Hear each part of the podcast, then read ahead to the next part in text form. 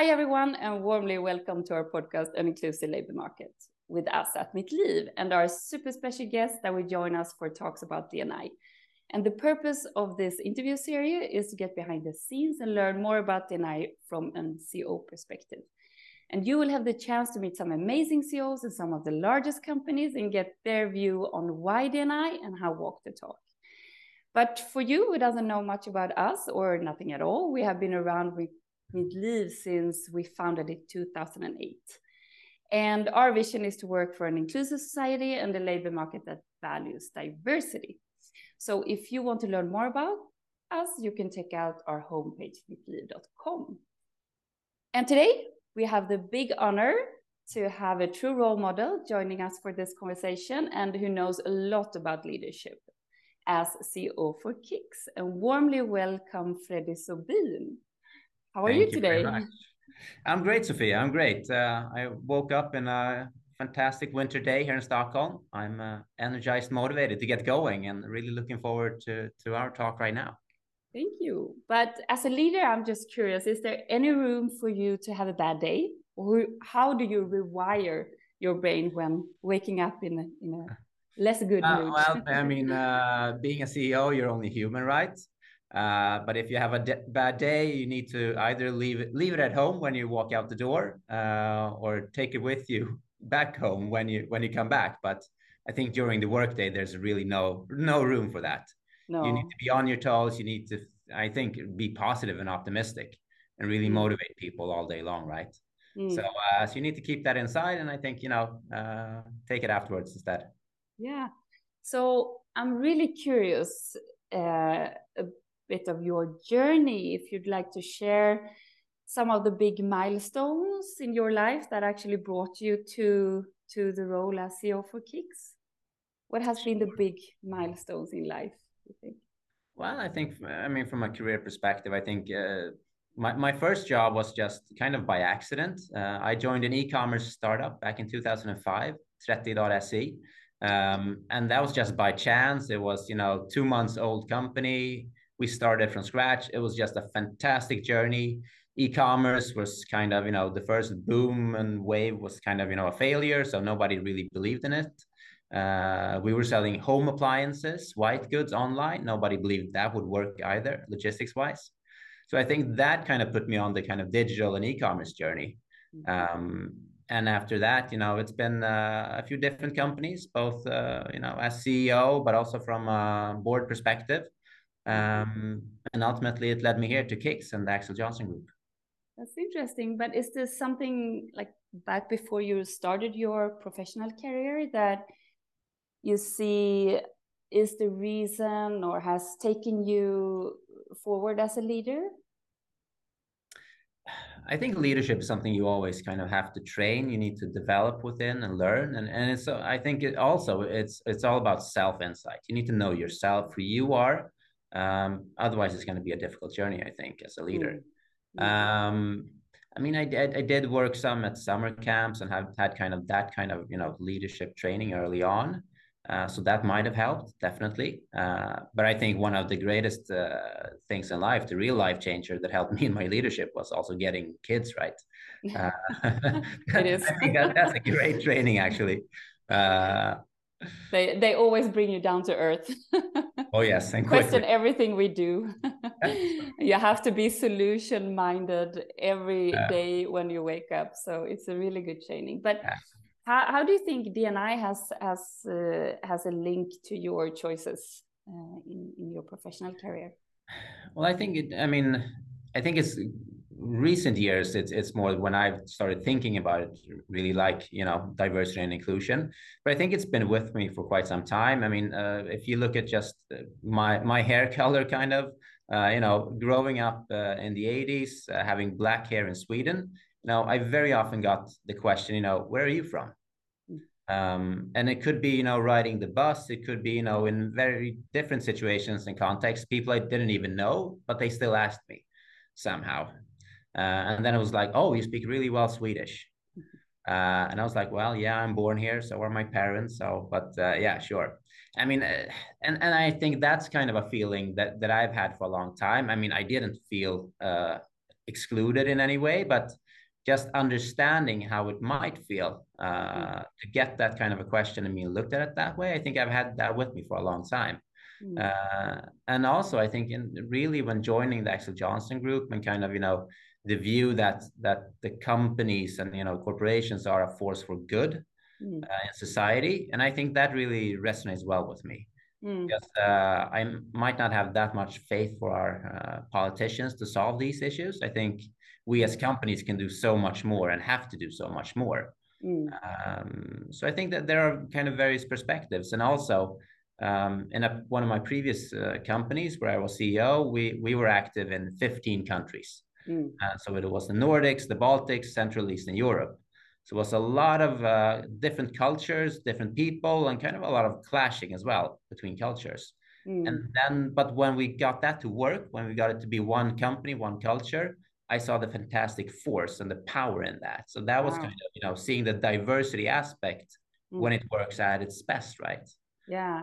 Uh, and do, do you have any like very hands-on uh, cases where you actually can see correlations with, between profitability and, and, and diversity somehow? I, I mean, I actually think Kicks is the best example where I am at right now. Uh, so I mean, we we measure it in various ways, right? But but I think we have 230 stores in in three countries right now, and I think the stores that we see are working the best are the stores with diverse teams. They they are the stores where we meet the local market, the local customers, and the local society as they are. Yeah. Meaning we are representative also in in our staffing and in our workforce. Mm. And I think that mirroring is really, you know, because you need to recognize yourself also you know with with the seller with the salesperson mm. uh, so i think that kind of you know that has been great to see in Kicks where we really see it being a, a strong correlation with uh, mm. profitability and also i'm i'm a bit curious about you have an yeah an owner uh, with very strong values. Is that important for you that the values is like a you know going through the board the owners and, and the organization? Do you choose your roles after after the values around the organization you take a leadership in well I, I don't think i had that aspect before you know having this role actually but i definitely will take it with me afterwards mm. uh, because it is definitely so much easier to work you know as a ceo in a company when the owners and the board is fully committed to both sustainability from a climate and you know environmental perspective but also social responsibility mm. and i think the two are really two sides of the same coin mm. um, so when you kind of you know also get a positive pressure from above that you know you're expected to work with these topics yeah i think it's just fantastic yeah because i've been in companies also where it has become kind of more of a budget question you know mm. we'd love to do it but we can't afford it right now we'll yeah. do it next year instead Mm. Uh, but so so I, I think that's really something I'll take with me. You know, if, if you can get that alignment from the top down, mm. uh, it's just great. And and I I mean we have monthly town hall meetings with the entire company at Kicks, mm. Where we talk about different things and have everybody updated. Mm. Uh, and we, when we talk about sustainability, social responsibility, I mean there there's just so much engagement and and you know positivity yeah. and energy. So mm. I think it's really a topic that's really, you know, uh, in in modern times, it's it's just so relevant to talk about it. Mm. Uh, so also to strengthen us as an employer. Yeah, uh, our employees expect us to work with these questions, and that yeah, they that's pretty amazing. It's not so common, you think?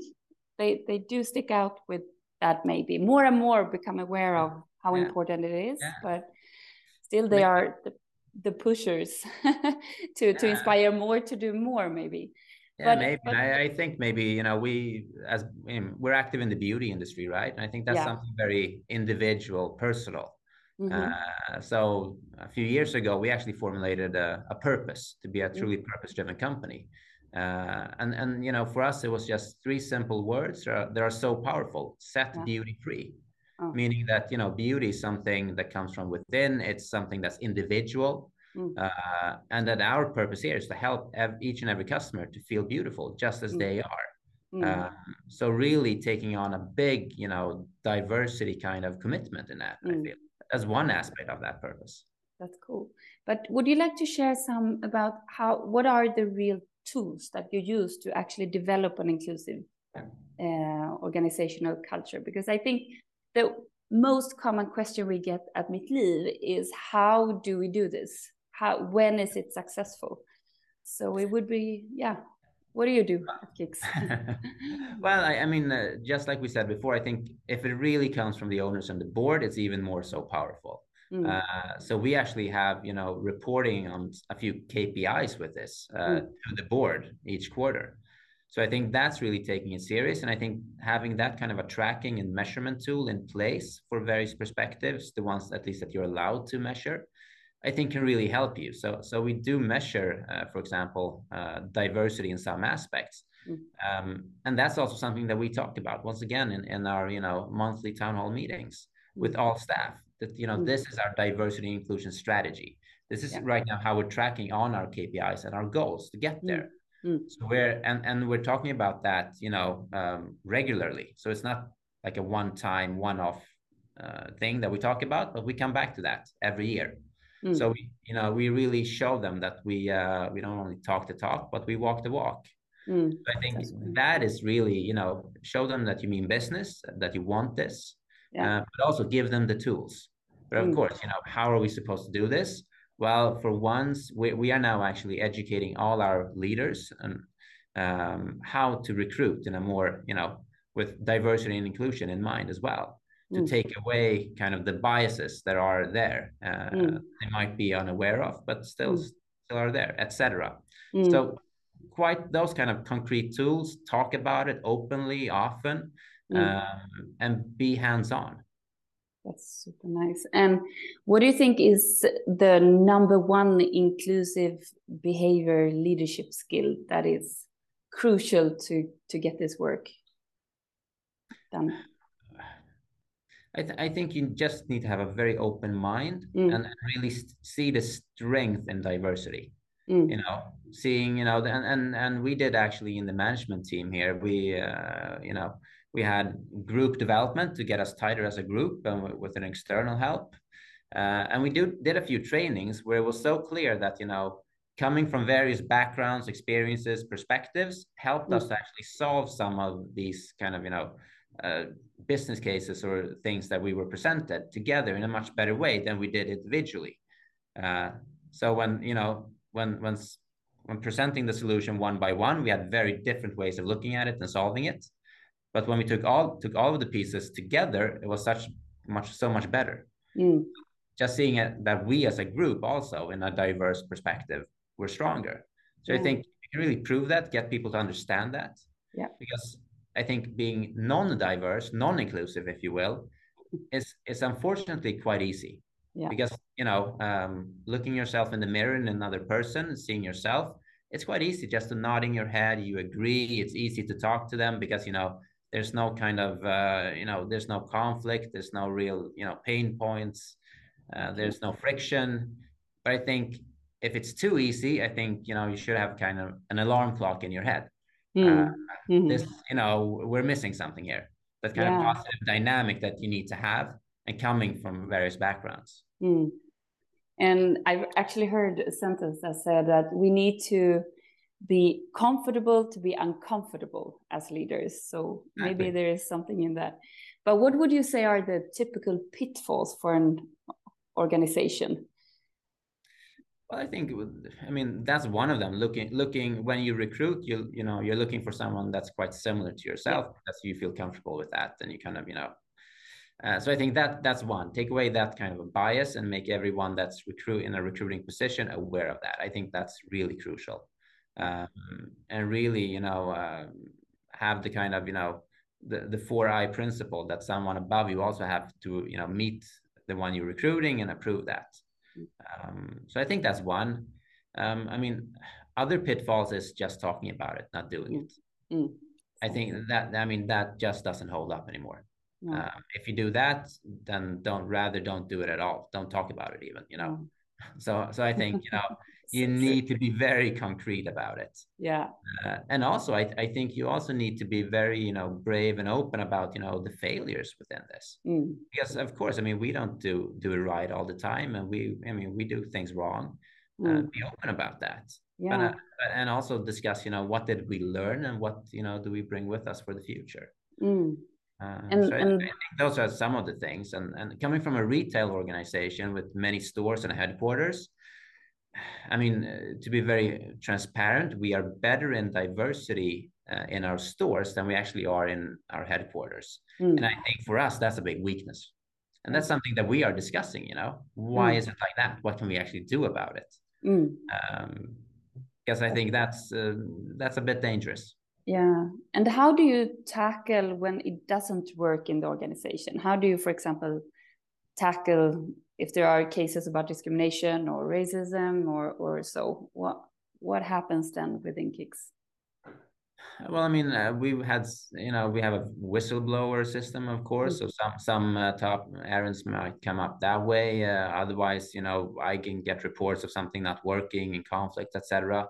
Mm-hmm. Uh, but we have really, you know, a zero tolerance policy for that, and it's mm-hmm. something that, you know, either HR or me or you know the direct leader of that person will will definitely take care of quickly.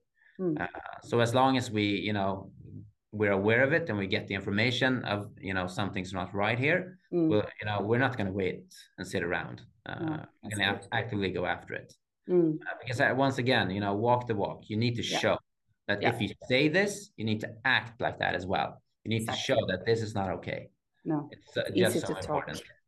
Yeah too easy too easy and and I'm also curious about when we look at the big, big trends ahead, like the mega trends that impacts our societies, economies, and us as individuals, no matter we want it or not. What trends do you see in your business that that forces you to work with D&I? Well, I think you know that there's, uh, I think social media um, is mm. kind of you know makes consumer trends go you know so fast but it mm. also you know enables consumers to be so open about their opinions about you as a company and as a retailer and, and you know also online so i, th- I think that really you know uh, it really forces us to always be on our toes mm. uh, you know and we can't hide because everything is out there and and you know if if we don't act accordingly uh, the customers will let us know right and we are here for our customers Mm. Ultimately, that's what it's all about for us. So mm. I, I think that's kind of one, and, and social media has been a long been here for a long time now. But I think that's is, is a big change in the market for retail companies. Mm. That you know, there's nowhere to hide anymore. Yeah. You're not, no longer in control of kind of the PR image of your company because if you do it wrong, you know, worst come to worst, it's going to be a PR storm in social media, and you just don't want that.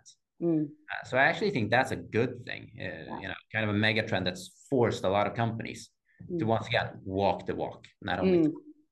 Exactly, and and I also we got a question because I I sent it out at LinkedIn uh, a question uh, if anyone wanted to ask you something special. So we got a question about uh, what do you think how do you think Kicks would have looked like today if you started 10 years earlier with uh, your work? Wow, uh, a good question. Uh, well, I mean, uh, from from a D&I perspective, we would, you know, uh, have definitely come, uh, you know, a further way. I, I think we're still kind of at the, at the starting point. I think we have it in our DNA to some degree in our company.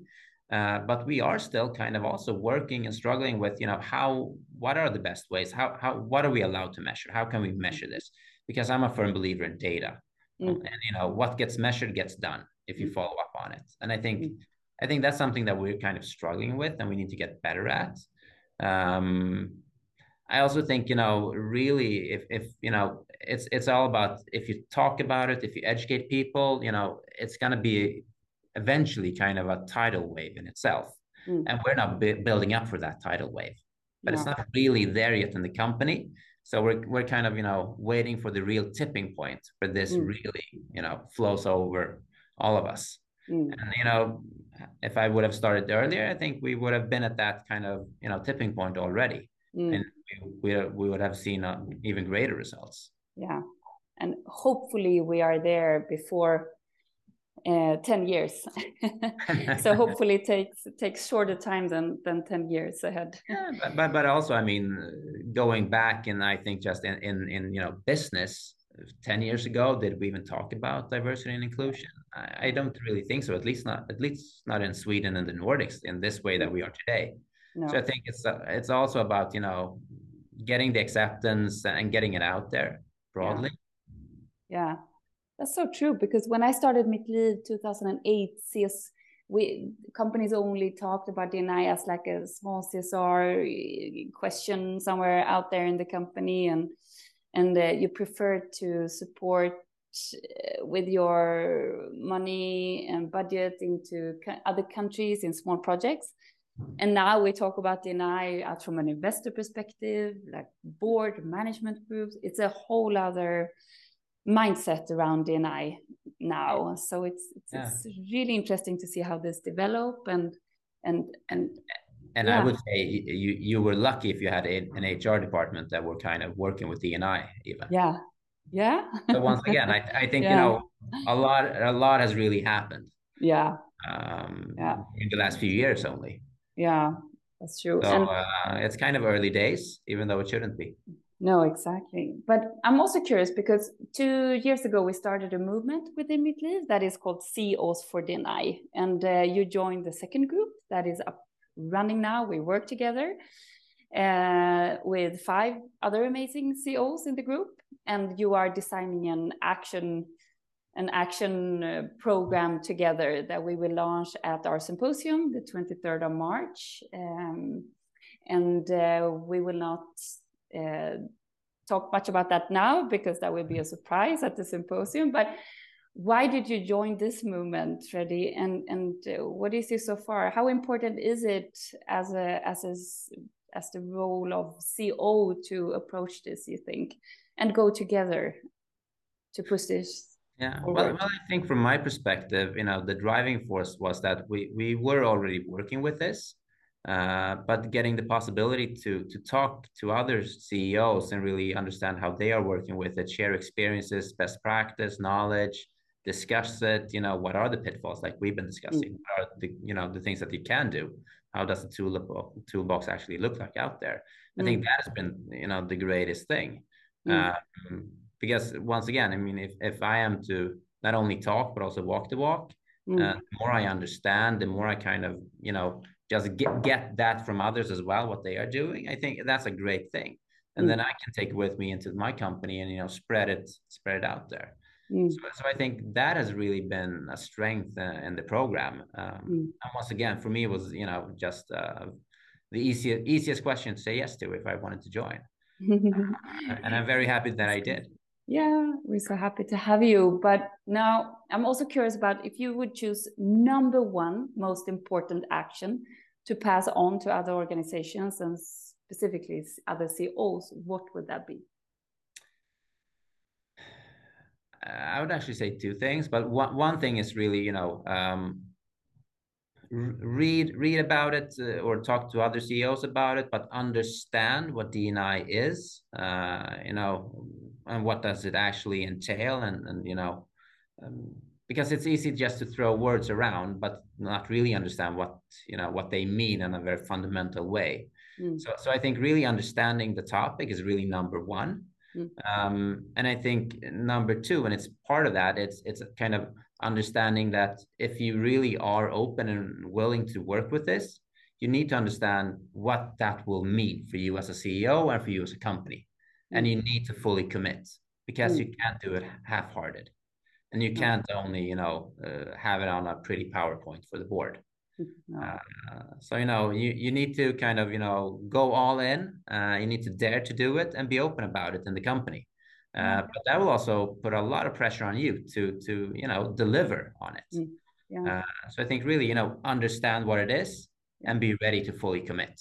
Yeah, and that if makes me curious about. That's gonna be great. That's perfect, but but still we see a lot of leaders and and CEOs who who are the no sayers who doesn't understand really why this is so important. How do we bring those on board? You think? Well, I, th- I think we need to show them even more, you know, great examples of mm. actually, you know, how, how positive this is also for your bottom line, for your business, for your employer brand, uh, mm. and ultimately also for customers. Mm. So I think you, you need to show them kind of, you know, the real value. And mm. it's not only something pretty on the paper. It's not only about, you know, doing something that's more, maybe more of a goodwill, you know, gesture. Uh, this also has very concrete value. Uh, and I think that's nothing to be ashamed about. I think that's just, you know, fantastic. Mm. Uh, if we can do good and create value out of that, that's the best of two worlds, right? It is. Uh, so, so if you know we can get more CEOs to understand that, I think the movement and you know that will build up to this kind of tidal wave and tipping point uh, mm. will come sooner rather than later. So let's see what we can do uh, ahead with our movement CEOs for D&I to inspire more to do more. But thank you, Freddy. You're a true inspiration, and uh, we're so happy to have this conversation since we know many will listen and get inspired and actually get some hands-on tools uh, around D&I. Um, so that is important too. So have a great day and uh, thank you again. Uh, and um, yeah, let's uh, wrap this up by saying that uh, be the change we want to see, right? Exactly. So, yeah, many thank thanks, you. Sofia. Have a great thank day. Thank you. Bye bye.